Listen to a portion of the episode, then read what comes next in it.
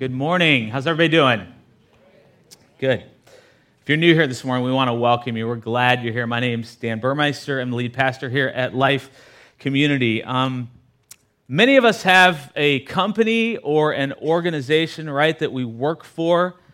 And more than likely, that company or that organization is working towards an end. And they probably have like a mission statement, right? Does anybody work for a company that they, they know that has a mission statement? Anybody? Okay. Does anybody have no clue what their company's mission statement is? Okay, some there. All right. Well, I, I brought some mission statements here from, me, from some companies you might know. So we have a little fun this morning. I'm going to read the mission statement. You can c- call it out if you want, blurt it out. You tell me which company it is, okay? If you can think of it. Here's the first one to help bring creative projects to life. Any ideas? Okay, it's Kickstarter. All right, here's another one to refresh the world, to inspire moments of optimism and happiness, to create value and make a difference. Any ideas? No ideas? Every time you drink that Coke, those things are happening, okay? Here's another one. This might be easier. To help people around the world plan and have the perfect trip. I heard it. Yep, TripAdvisor. All right. Another one to give everyone the power to create and share ideas and information instantly without barriers. Any ideas? That is Twitter. Now, here, I'm going to read, this is a long one, so I'm going to read it fast. But, but, to be one of the world's leading producers and providers of entertainment and information, using our portfolio of brands to differentiate our content, services, and consumer products, we seek to develop the most creative, innovative, and profitable entertainment experiences and related products in the world. Woo! Disney, right. That's a long mission statement. I wonder if they make their employees like memorize that. Hopefully not. Uh, okay, here's another one to inspire and nurture the human spirit one person, one cup, one neighborhood at a time. Starbucks. All right. You obviously frequent that place. All right. One more. To bring inspiration and innovation to every athlete in the world. If you have a body, you are an athlete. Nike. You guys are good. I'll tell you one more, one more. This is an important one here. You better know this one. To bring people into meaningful relationship with Jesus Christ and with others. What is it? Yes, you've done well. Okay, and then there's this, this mission statement we're going to focus on today, okay? That's, that's in the, comes from the Bible, and we're going to spend a considerable amount of time on it today. And this is the, the mission statement to bless all nations through your family line. To bless all nations through your family line. This was in essence, God's mission statement to Abraham back in Genesis chapter 12. And God's promise to Abraham was this that through your family line, through your descendants, okay, all nations were going to be blessed. I mean, think about that if you're Abraham. God says that through your family line, your family line will be the vehicle to bring blessing to all nations. So today we start with that, that mission statement. If you were here last week, you know we we started a series called On Mission. We're looking at kind of Old Testament examples of God's heart for all nations. God has always been on mission from the very beginning. His heart is for all nations. He's been hard at work toward the, towards that end.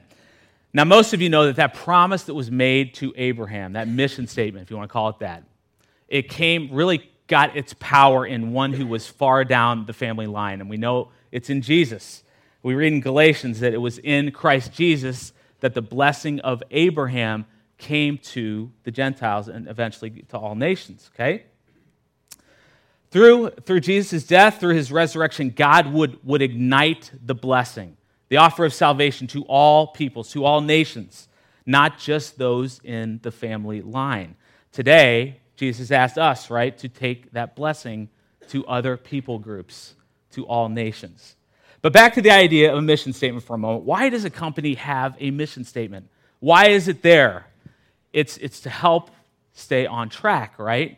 To, to circle back, to be reminded, to make sure it's being lived out, to make sure a company doesn't veer off course.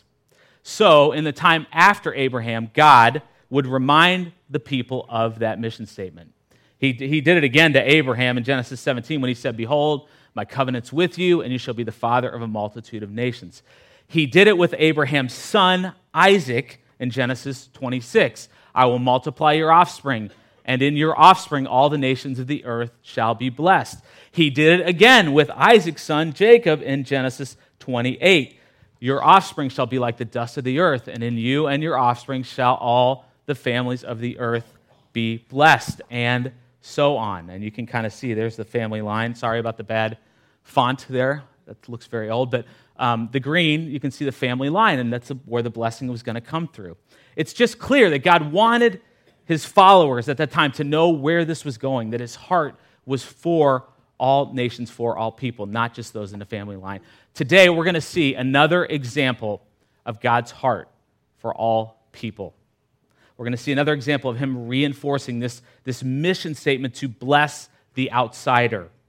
In the book of Jonah, God, God displays his desire for a, a pagan city, one that's outside of the family line, and he wants them to turn to him. And in this book, God is going to redirect Jonah and ultimately his people, those who are in the family line, back to the mission statement that he has a heart for all nations. Now, Jonah is a fantastic book of the Bible. Four chapters, only 48 verses total. Its main player is the prophet Jonah. And Jonah is a prophet unlike any other prophet we get to see.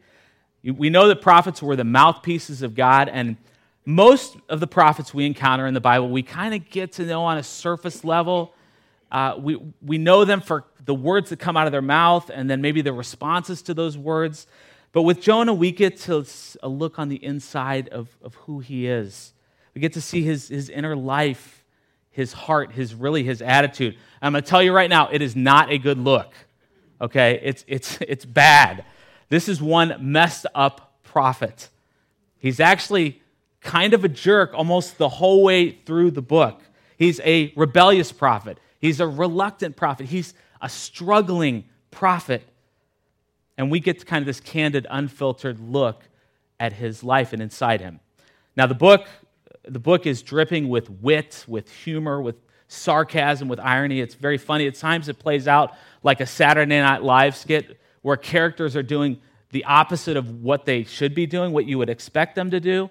We've got prophets who, of God who are running away. We've got pagan sailors who are turning to God. We've got an evil king that turns to God. We've, we've got a prophet who when the city repents, he gets angry at God.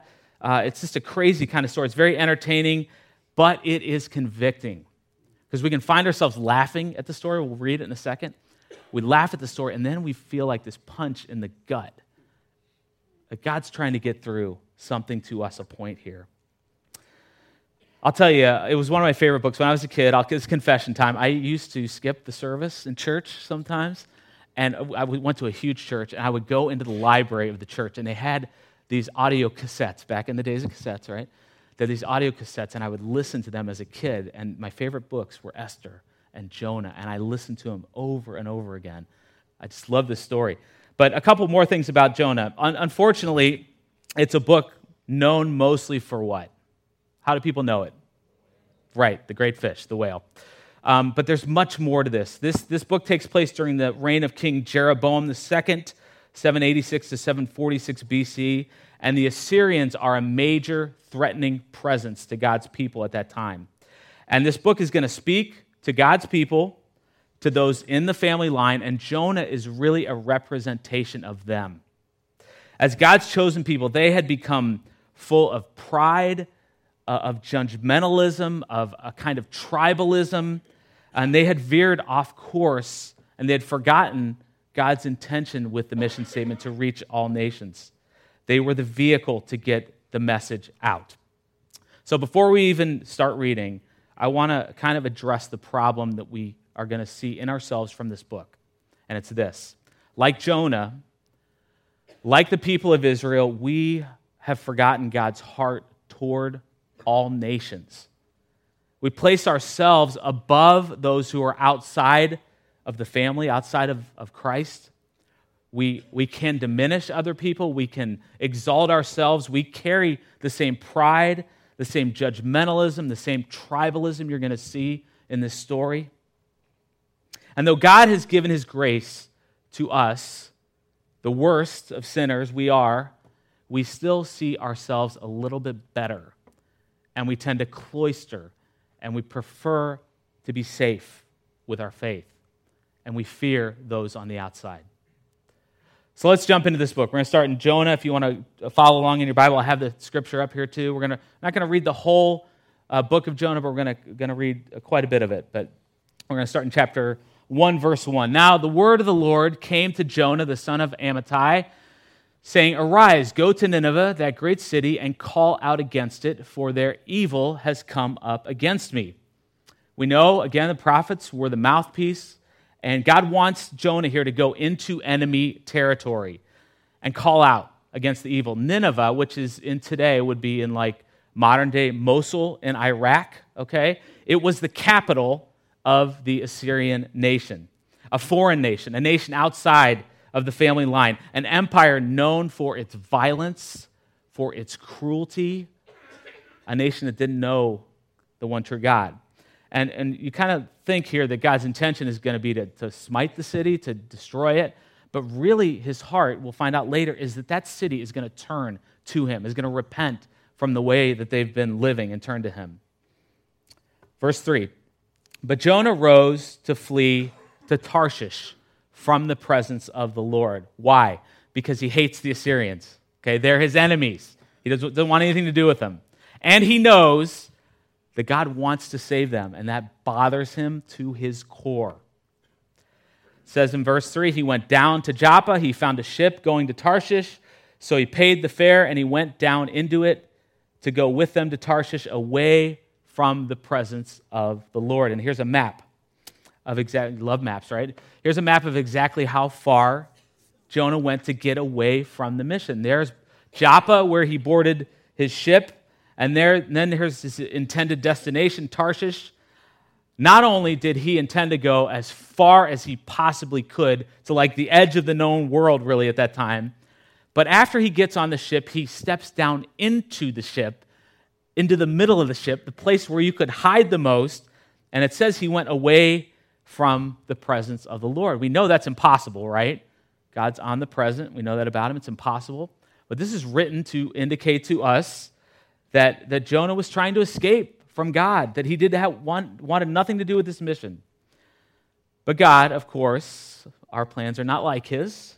We get to verse 4 says that the Lord hurled a great wind upon the sea, and there was a mighty tempest on the sea, so that the ship threatened to break up.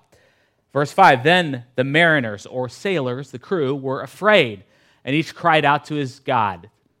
And they hurled the cargo that was in the ship into the sea to lighten it for them. But Jonah had gone down into the inner part of the ship and had laid down and was fast asleep. Okay, we're introduced to the, to the crew here. Man, these guys are in a panic, all right? Their ship's about to break up. Each of them are, are doing what we would do in the same situation, which was cry out to the God we know. Uh, they do not know the, true, the one true God. They all follow different gods. They cry out to them. And what's Jonah doing? He's sleeping in the midst of this. Now, I'm a light sleeper, okay? I'm not a light sleeper, I should say.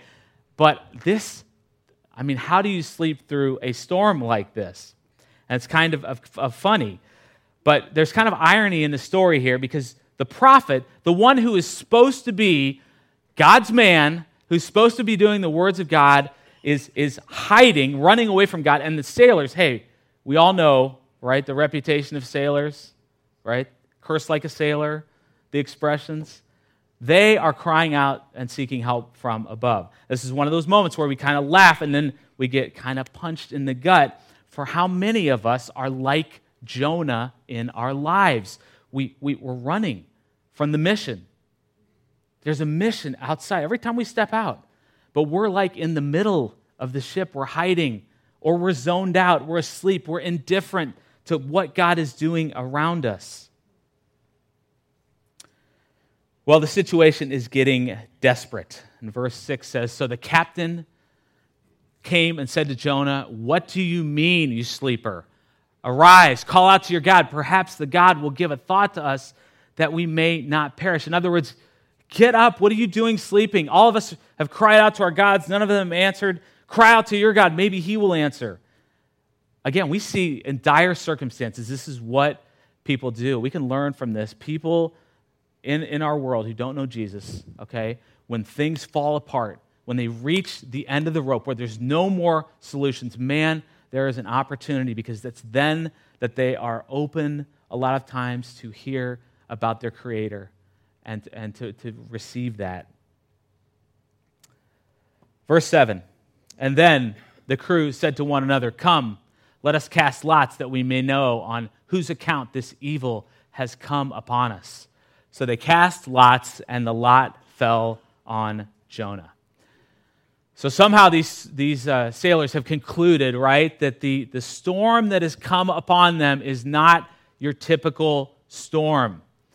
This is a divine storm. And so they want to get to the bottom of this, so they cast lots. What is casting lots? Think like rolling dice or spinning a wheel so that it lands on someone, okay? Whatever it was, they did it, and it fell on Jonah. I wonder who was responsible for it falling on Jonah. So they say to Jonah after that in verse 8, Tell us on whose account this evil has come upon us. Basically, who are you? What is your occupation? Where do you come from? What, what's your country? Of, of what people are you? Who are you, Jonah? And remember, this is always funny. This is like an action movie, right? All, all this dialogue's happening while the, the, the bullets are flying all around. All this dialogue's happening while the storm's going, the ship's breaking up here, right? And verse 9, Jonah answers them, and this is what he says. He says, I am a Hebrew, and I fear the Lord, the God of heaven, who made the sea and the dry land. I am Hebrew, and I fear the Lord. I don't know if this is something that just rambled out of his mouth or how this came about, but think of the hypocrisy of that statement. I'm Hebrew and I fear the Lord, yet I'm running from the one that I fear. You know, sometimes we, we can be running away from God, but we can say the words. Yes, and follow Jesus. He's number one in my life. But we can just utter, utter that out and, it can, and it's not happening inside us. Not only does he say that, but he says, I fear the God who made the sea and the dry land which is, you think about the sailors, they're starting to probably put this together now, right? Wait a second. Jonah follows the God who made the sea, right? Jonah's running from that God, and the seas were angry that day, my friends, right? Some of you get that reference? Okay. Verse 10 Then the men were exceedingly afraid, and they said to Jonah, What is this that you've done? For the men knew that he was fleeing from the presence of the Lord because he had told them. So the secret's out now. They know exactly why this is, is happening. And in verse 11, they say to Jonah, What shall we do to you that the sea may quiet down for us? For the sea grew more and more tempestuous. Basically, how do we deal with, with your mistake, Jonah? What, what do we do? And Jonah says to them, Pick me up Hurl me into the sea, then the sea will quiet down for you. For I know it's because of me that this great tempest has come upon you. And you think about this, it really is. It's Jonah's rebellion that has brought all this on. You think about the consequences of his rebellion. One, the city might not hear the word that God wants them to hear to repent. So a whole city's affected. And then you've got this crew now that is in absolute crisis. Their lives are turned upside down because of this. Verse 13 Nevertheless, the men rowed hard to get back to dry land, but they could not, for the sea grew more and more tempestuous. Again, this is, this is crazy. So, so Jonah says the solution is to throw me in to the water. They don't do that, do they? They try a different solution. They don't want to throw Jonah in. And again, this is ironic because Jonah has put their lives in complete danger, selfishly abandoning the call that God has called him to, and yet they don't want to harm Jonah. And I'll tell you what, they display more godly character, don't they, than the prophet of God himself.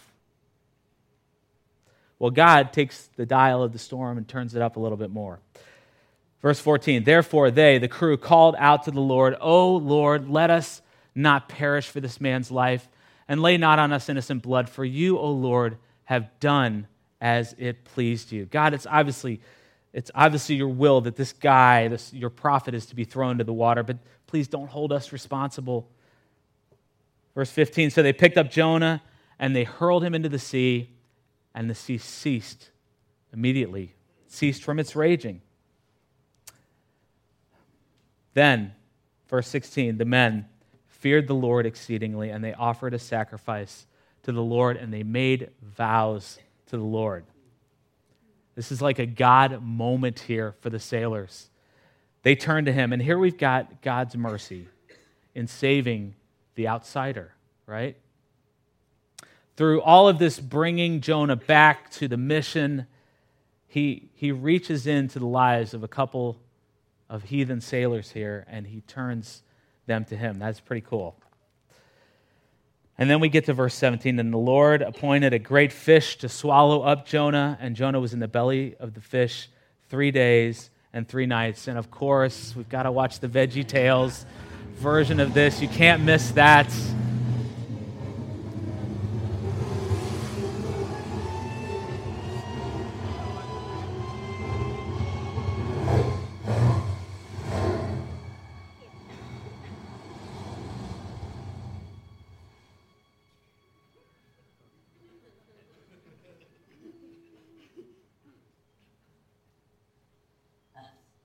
Okay. Well, that's not the end of the story. Most people know Jonah for that. In fact, you're probably going to find a lot of kids' books who probably don't have the end of the story in it. Um, but in chapter 2, which we're not going to read, Jonah prays from the belly of the fish. And he seeks God and he agrees to the mission, though he's not still really all in with it. Okay? He moves from like being a rebellious prophet to now he's a reluctant prophet. And in chapter 3, the story resets again. Okay? And God's going to start. It's almost like it starts over at the beginning. And so this is what we read in chapter 3, verse 1. Then the word of the Lord came to Jonah the second time, saying, Arise, go to Nineveh, that great city, and call out against it the message that I tell you. So Jonah arose and went to Nineveh according to the word of the Lord. Finally, he responds to the mission. Now, Nineveh verse 3, was an exceedingly great city, three days' journey in breadth. Jonah began to go into the city, going a day's journey, and he called out, Yet 40 days, and Nineveh shall be overthrown. So, Nineveh is this huge city. Now, there's some debate about what this, this uh, three days, some translations, maybe yours says it takes three days to get through it, three days to see it all. Um, there's, is this literal? Is it a figure of speech? Whatever it is, it is Nineveh is a huge city. All right? And where do you go if you want to get the message out? Where do you go? Where's the best place to get the message out? You go to the top, right? You go to the king. You go tell the king so he can tell the people. It's a huge city. What does Jonah do? He goes about a third of the way into the city, and he finally he, he speaks some words. And basically, basically five words he says in Hebrew that are translated eight words in English so we can understand it better. Five words, he says. Now, what do you really say if you want the city to repent? You explain to them who God is. You explain to them what they're doing. You try to convince them, whatever it takes, you keep going and going. What does Jonah do? He says five words. He basically says, Yet 40 days, Nineveh will be overthrown. That's all we get from him in this. Does Jonah want the city to be saved? Hardly. He's a reluctant prophet, but God, that's all God needs. That's all God needs. And this is a lesson in and of itself for us, because what do we do when we think about sharing our faith with other people? Oh my gosh, I better have every word down perfect. I better present it in such a way that people are going to understand it. It's all up to me. And you'll see here in a second God takes five words in Hebrew and he turns a city around. He uses, sometimes even when our heart is not in the perfect place, he takes it and he uses it. And he, when he does that, he, what does he do? He brings glory to himself through it. Well, here's what happens Verse 5 And the people of Nineveh believed God. They called for a fast and they put on sackcloth from the greatest of them to the least of them. Fasting, sackcloth, these are signs of repentance. Sackcloth, man, you do not want to wear sackcloth. It's like goat's hair, kind of. It's very uncomfortable. It's, it's, it's not fun. And it, it was part of the repentance that the people had. Now, verse 6 says that the word reached the king of Nineveh. So God knows how to get the word out, right?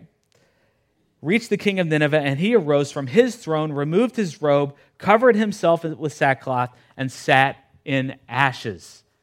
Ashes represented destruction and ruin. They were used in times of national repentance.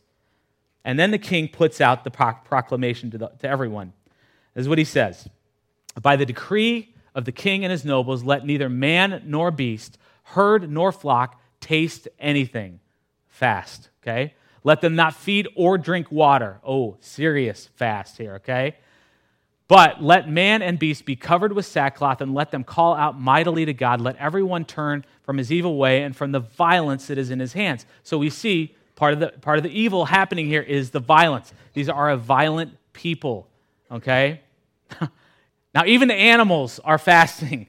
Even the animals are wearing sack, sackcloth. And I'm not sure what, what the deal is with that, but the whole nation, everybody turns. Desperate. The king goes on to say, Who knows? Who knows? God may turn and relent and turn from his fierce anger so that we may not perish. Then it says, verse 10 When the Lord, when God had saw what they did, how they turned from their evil way, God relented of the disaster that he had said he would do to them, and he did not do it. They turned. The whole city, this huge city, turned to God. Now, any other prophet, right, would have been thrilled, would have been thrilled that the mission happened, it was accomplished. Most of these prophets, you guys know, we've read the stories, we've focused on it a lot here in the last couple of years.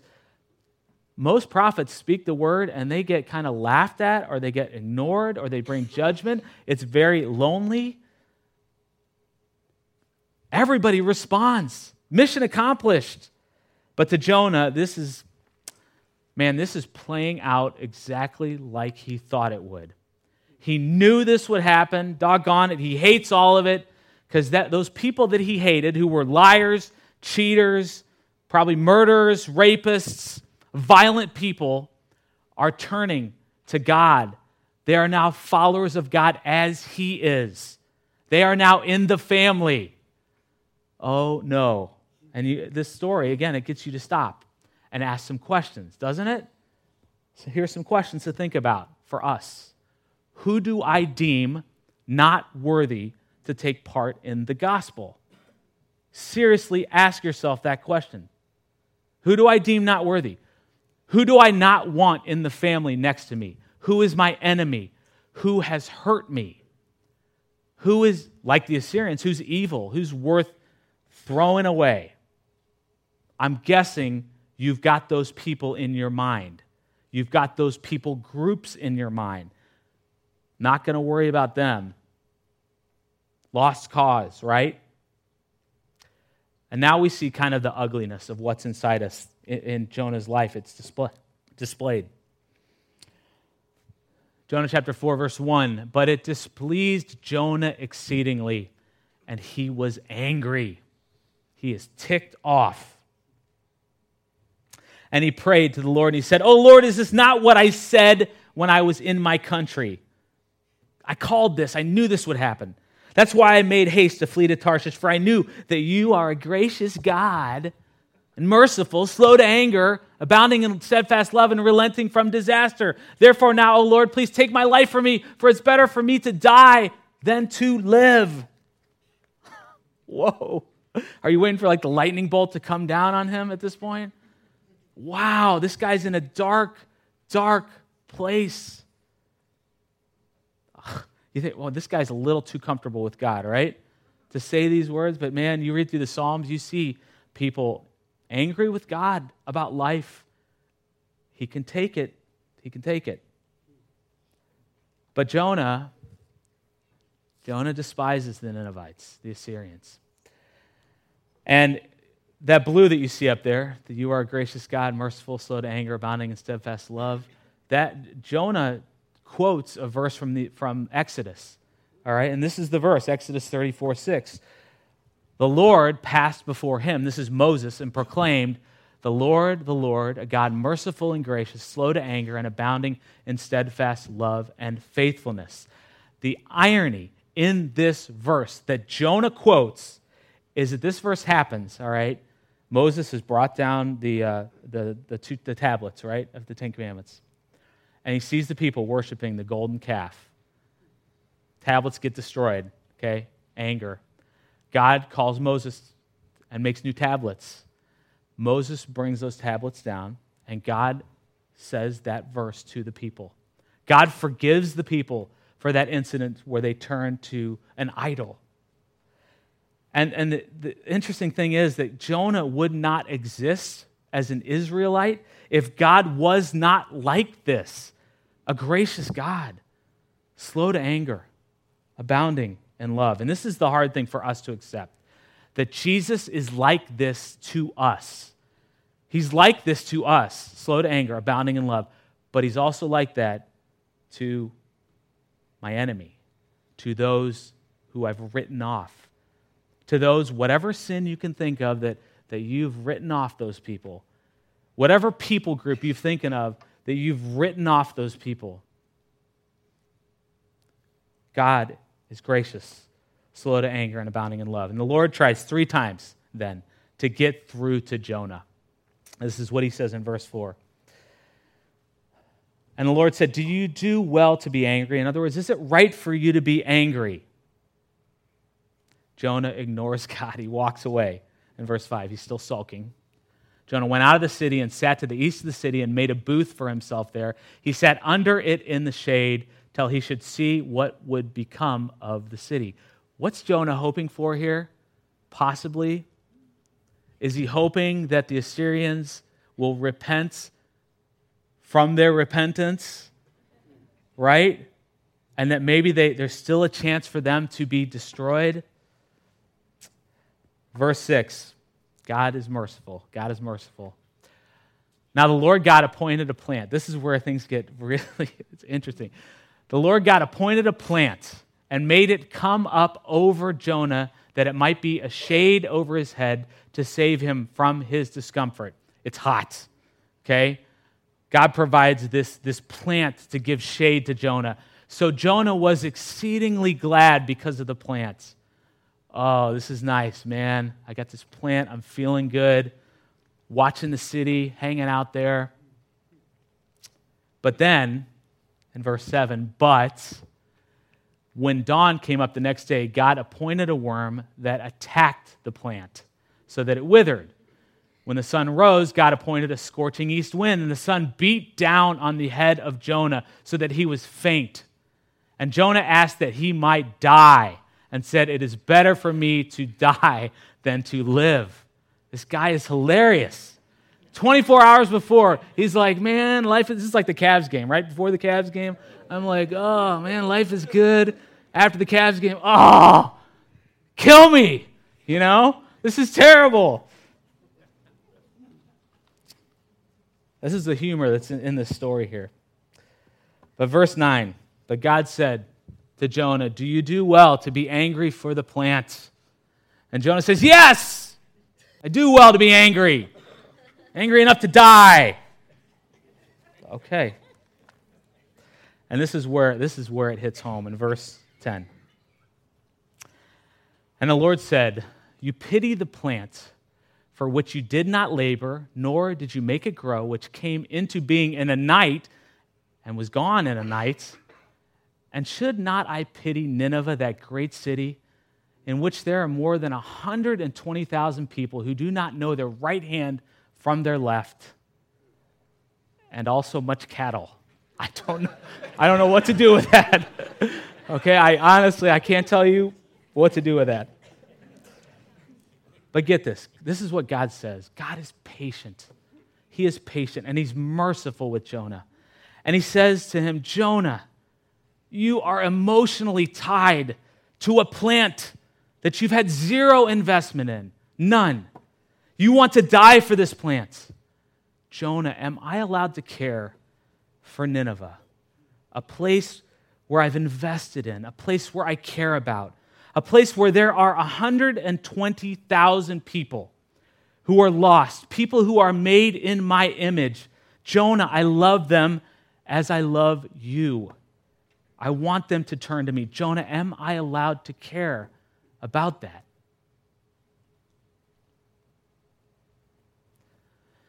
The Ninevites were lost people. They were people who needed to be saved. They were sheep without a shepherd. They were misguided. Now, this book, this book is, is about Jonah, yes. It's about Nineveh, yes. But primarily, this was written for you and me today, here and now. It applies. Because, like Jonah, like the people of Israel, we have forgotten God's heart towards all people, towards all nations. We place ourselves above those who are outside of Christ. We, we can diminish others, we can exalt ourselves. And though God has shown his grace to us, and we are the worst of sinners, we still see ourselves a little bit better. And we don't have God's heart toward other people, toward other nations. And God's grace is ridiculous. It is scandalous the way He loves those who we don't de- deem worthy. We're not worthy either. And His grace just pours over all of it, and He offers salvation, He offers freedom to all. And the funny thing in the story is that Jonah clearly thinks that the Ninevites are the worst, right? They're the worst, but, but what does the story show us? Who is really the worst? Who's, who's the one who's hard hearted? It's Jonah. And this message is for Israel, it's for us today too. God loves people. He loves the nations. He loves our enemies. That is the core of the gospel. But I say, remember we did the Sermon on the Mount not long ago? Love your enemies. Pray for those who persecute you. We are all enemies of God. We think sometimes we're the good guys, they're the bad guys. We're all enemies of God, and we've all sinned, and the ground is level before the cross. We've got to remember that. So, God's mission statement is the same for us today. We are to be a blessing. We are to bring salvation to those who are outside of our family and that's one of our core values here at LCC. We are outreach oriented.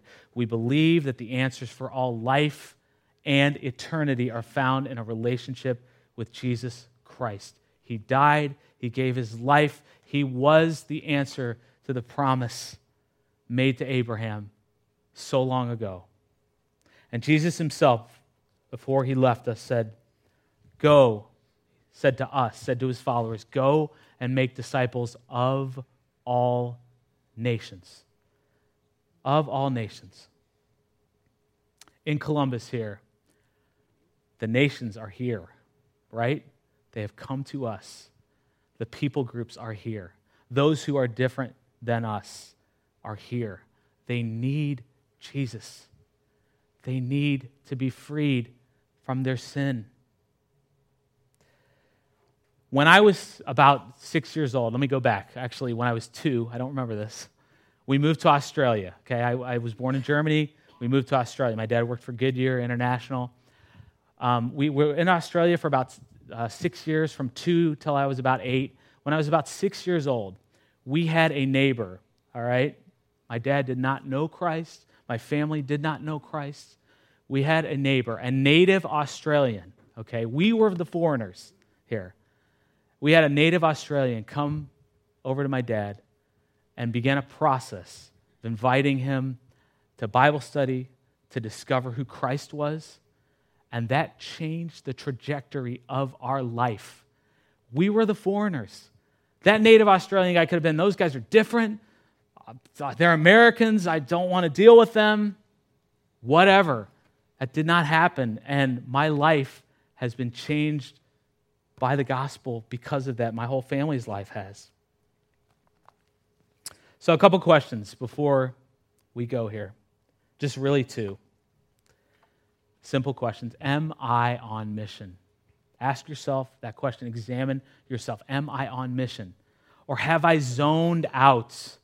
Am I in the middle of the ship while things are raging around me, where there's opportunity around, around me? Am I on mission? And secondly, what is my heart? And what's my attitude toward the outsider, toward those who do not know the king? And what am I going to do? What's my role in softening and reaching those people? Take a step. That's my challenge this week. Take one step towards somebody who's different than you, towards somebody maybe from another nation, maybe somebody from that, that you don't identify with. Take a step towards someone who does not know Christ. God will use it. God will use it. Let's pray.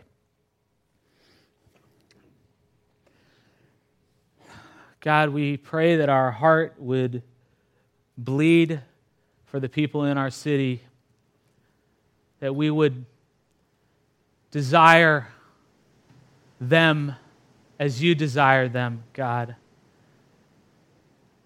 I pray our heart would, would turn towards them. I pray that we would see ourselves differently, see our brokenness, see our need for a Savior, and that it would translate to those in our world around us. God, I pray too that you'd help us see the big picture, that you came and you brought your message through Abraham, ultimately leading to the Messiah, to Jesus, who died, who rose again for our sake. And God, I pray you give us the courage to take that message, that we would not live in fear of others, but we would live in reverence and awe of you and what you've called us to do and be. Use us, use LCC as a lighthouse to all people, to all nations, both here in this city and beyond. In your name, amen.